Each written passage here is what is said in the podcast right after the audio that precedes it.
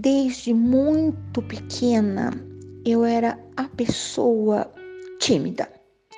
Uh, muitas ideias, muita, muita dúvida, muita timidez, tipo uma ostra. Cara miolada, pois é. Como eu tive a alegria de ter a minha mãezinha tão dedicada, que teve paciência de me ensinar as, as primeiras letras, né? Eu ganhei de presente a facilidade de não estar mais sozinha. Tinha sempre a companhia de uma leitura. Na verdade, confesso aqui publicamente que, tirando a biblioteca maravilhosa de meu avô materno, não havia livro em quase lugar algum. Então eu lia qualquer coisa o jornal que vinha embrulhado no peixe, vinha embrulhado no sabão, abria aquilo tudo, colocava no sol e lia tudo quanto é coisa. E depois, em, alguns, em algumas escolas, não, é, não era toda a escola, não era toda a escola que havia biblioteca, mas era tudo tão proibido, não podia ler nada. Mas eu sempre conquistei, como é que eu vou falar? Adeptos do meu, da minha gana de leitura, né? Então, escondido de todo mundo, eu li muita coisa que não era nem para o meu tamanho, porque gigante eu era, né? Aquele cisco escondido no canavial, enfim. E muito pititica mesmo. Mas eu sempre que manifestava o desejo, alguém lia, feito uma louca. Eu sempre, quietinha no meu canto, lia muito, tanto, que muitos adultos diziam para minha mãe, para minha avó, para meu avô: Hum, essa menina não é muito certa da cabeça. Eles estavam certos, porque eu não sou mesmo, né? Deve ter algum parafuso a menos, tenho, ou a mais. Não sei direito. Você, andou, você achou algum parafuso perdido por aí? É meu, da minha cachola. E lia, li coisa de gente grande, li coisa que era proibida, li coisa que eu não, não entendia, não tinha malícia para aquilo, né? Mas o que passasse pelos meus olhinhos verdejantes, que foram azuis até um certo tempo, depois ficaram verdes, hoje eu já nem sei mais que cor que eles são, depende Diz que ontem tava cor de mel. Meu bem olho falou: Nossa, seu olho hoje está cor de mel. Só falta ficar violeta, que nem Liz Taylor. Hum, que coisa. Pode ser, né? Aconteceu tanta coisa. Pois é. Se eles continuarem enxergando, pelo menos lá para dentro, alguma coisa, tá tudo em paz. Eu quero ter um olhar verdejante. Agora, a cor do olho aí já não sei. Eu não os vejo. As pessoas que me veem, aliás, tem muita gente até que se incomoda nossa, Su, você olha de um jeito. Ai, meu olhar é de tanto amor, né? Mas enfim. Então, aquela pessoa tímida, calada, recolhida, quem acreditaria que se transformaria na pessoa que eu sou hoje? Acha, nem a maior bola de cristal do mundo não poderia prever um negócio desse. Mas enfim, então isso me fez muito quietinha, muito quietinha e muito leitora e muito. Hum, como é que eu vou falar? Mas sei lá, cheia das ideias cabulosas, né? Enfim, uh, li a ideia de todo mundo, mas tinha as minhas próprias. Eu as tenho. Eu prezo muito as minhas conclusões. Eu penso com a minha cabeça. Você que me ouve já deve ter percebido, né? Eu penso com a minha própria cabeça. Incentivo as pessoas desde petitiquinha Pense com a sua cabeça. Estabeleça a sua verdade. Se a sua verdade for de fato consistente, você não tem que provar nada para ninguém. Eu lá preciso provar alguma coisa para alguém, tô nem preocupada com isso. Mas enfim, o fato é que à medida que eu fui crescendo, estabeleceu-se ao meu redor certas avaliações. O pessoal adora botar etiquetinha, né? Então as pessoas diziam: "Ah, ela é muito politizada ela é muito consistente, ela é muito crítica. Não sei como que eu nem manifestava a minha opinião. Se eu tinha um crítico era o olhar, né? Acho que o meu olhar manifestava. Hum, eu não estou gostando nada disso. Ai, que coisa maravilhosa. Dizem que eu tenho essa transparência, né? Você que me conhece pode se posicionar, né? Você que só me ouve, diz aí o que, que eu passo para você? Qual é a ideia que você tem ao meu respeito? Oh, eu ando bagunçando essa plataforma e a sua cabeça, a plataforma dos seus pensamentos. Pois é. E chegou num dado momento que aí eu já era mais falante, indicava livros, indicava autores, etc e tal. As pessoas diziam que eu era assim extremamente antenada. Olha como as concepções e avaliações mudam no decorrer do, do tempo, né? que eu tinha sempre uma opinião formada, que eu estava muito antenada, que eu sabia absolutamente tudo sobre todas as coisas. Não sei se era verdade. Eu só leio aquilo que eu gosto, né? Não perco tempo com bobagens. Tem coisa que eu vou saber para quê, né? Só para saber? Se eu não posso fazer nada, deixa pra lá. Enfim, e eu deixava. Cada um tem a sua ideia, né? Sobre, sobre alguma coisa. E até que aconteceu, lia bastante. Até que aconteceu na minha vida um negócio cabuloso, grandioso. Foi um tempo, nove meses, que as pessoas chamam de gestação. E eu gestei, e eu esperei. Meu, minha primeira bebezinha, tive três, né? Durante esse tempo todo, eu procurei saber muito sobre parto, sobre gestação, sobre educação, sobre bebê, sobre... porque era um tempo que a gente não sabia se era um menino, se era uma menina, se era o quê, não dava para saber. Sabia na hora. E eu ouvi, é uma menina, hum? com aquele nome tão diferente, né, que já estava escolhido, tinha um nome para menino, um nome para menino. A partir daquele instante que eu ouvi aquele choro, tudo parou. Sabe um divisor de águas? Nada parou, porque o movimento foi grandioso.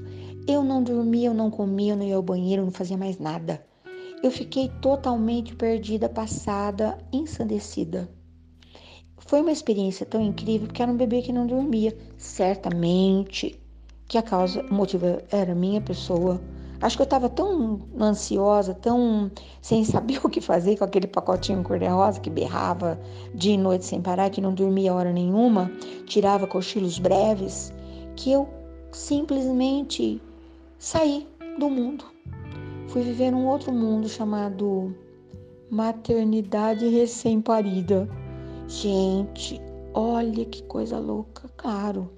Se eu não dava conta de comer, nem tomar banho direito, eu achava que nunca mais na vida eu tomaria banho.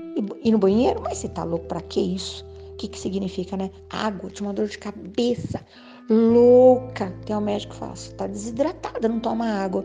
Tinha que botar água, sabe, tipo um canudinho ligado na pessoa, né? Porque haviam outras necessidades. E claro, leitura, o que, que é isso? Até que certo dia, hum, as amigas visitavam, né?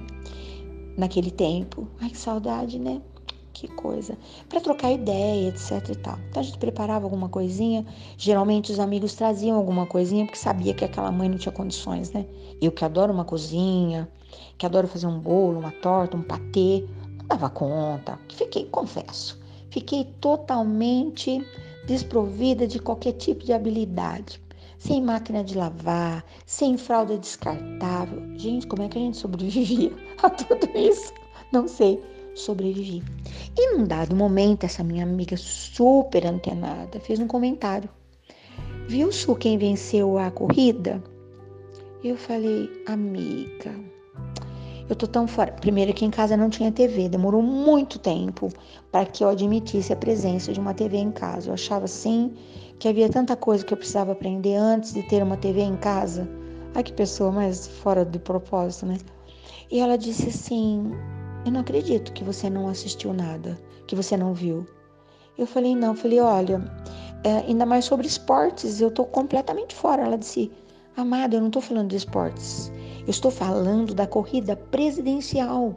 Eu estou falando do, do, novo presidente dos Estados Unidos. E a gente riu. Eu, eu falei, ah, que? Eleição, presidente? Oi. ai, ai, eu nem vou falar qual presidente, que é uma coisa muito louca, né? Alguém admirável. Eu falei, mas olha isso, quem diria? Ela falou, olha, eu vou sair daqui, eu não vou contar para ninguém que mora dentro dessa casinha verde. Nossa primeira casa o pessoal chamava de casinha verde. Uma coisa tão petitica com uma única janela marrom gigante para entrar todo o sol que havia no planeta, né?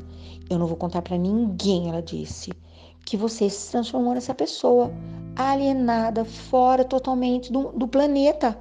Eu não estou acreditando. O que você está lendo? Eu falei, nada. Eu estou tentando decodificar o choro da minha bebezinha.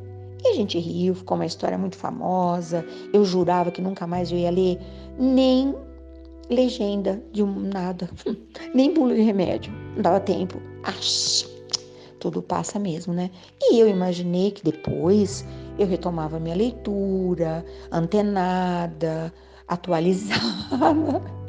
Eu nunca mais pagaria esse mico. Dizem que um raio não cai duas vezes no mesmo lugar. Mentira!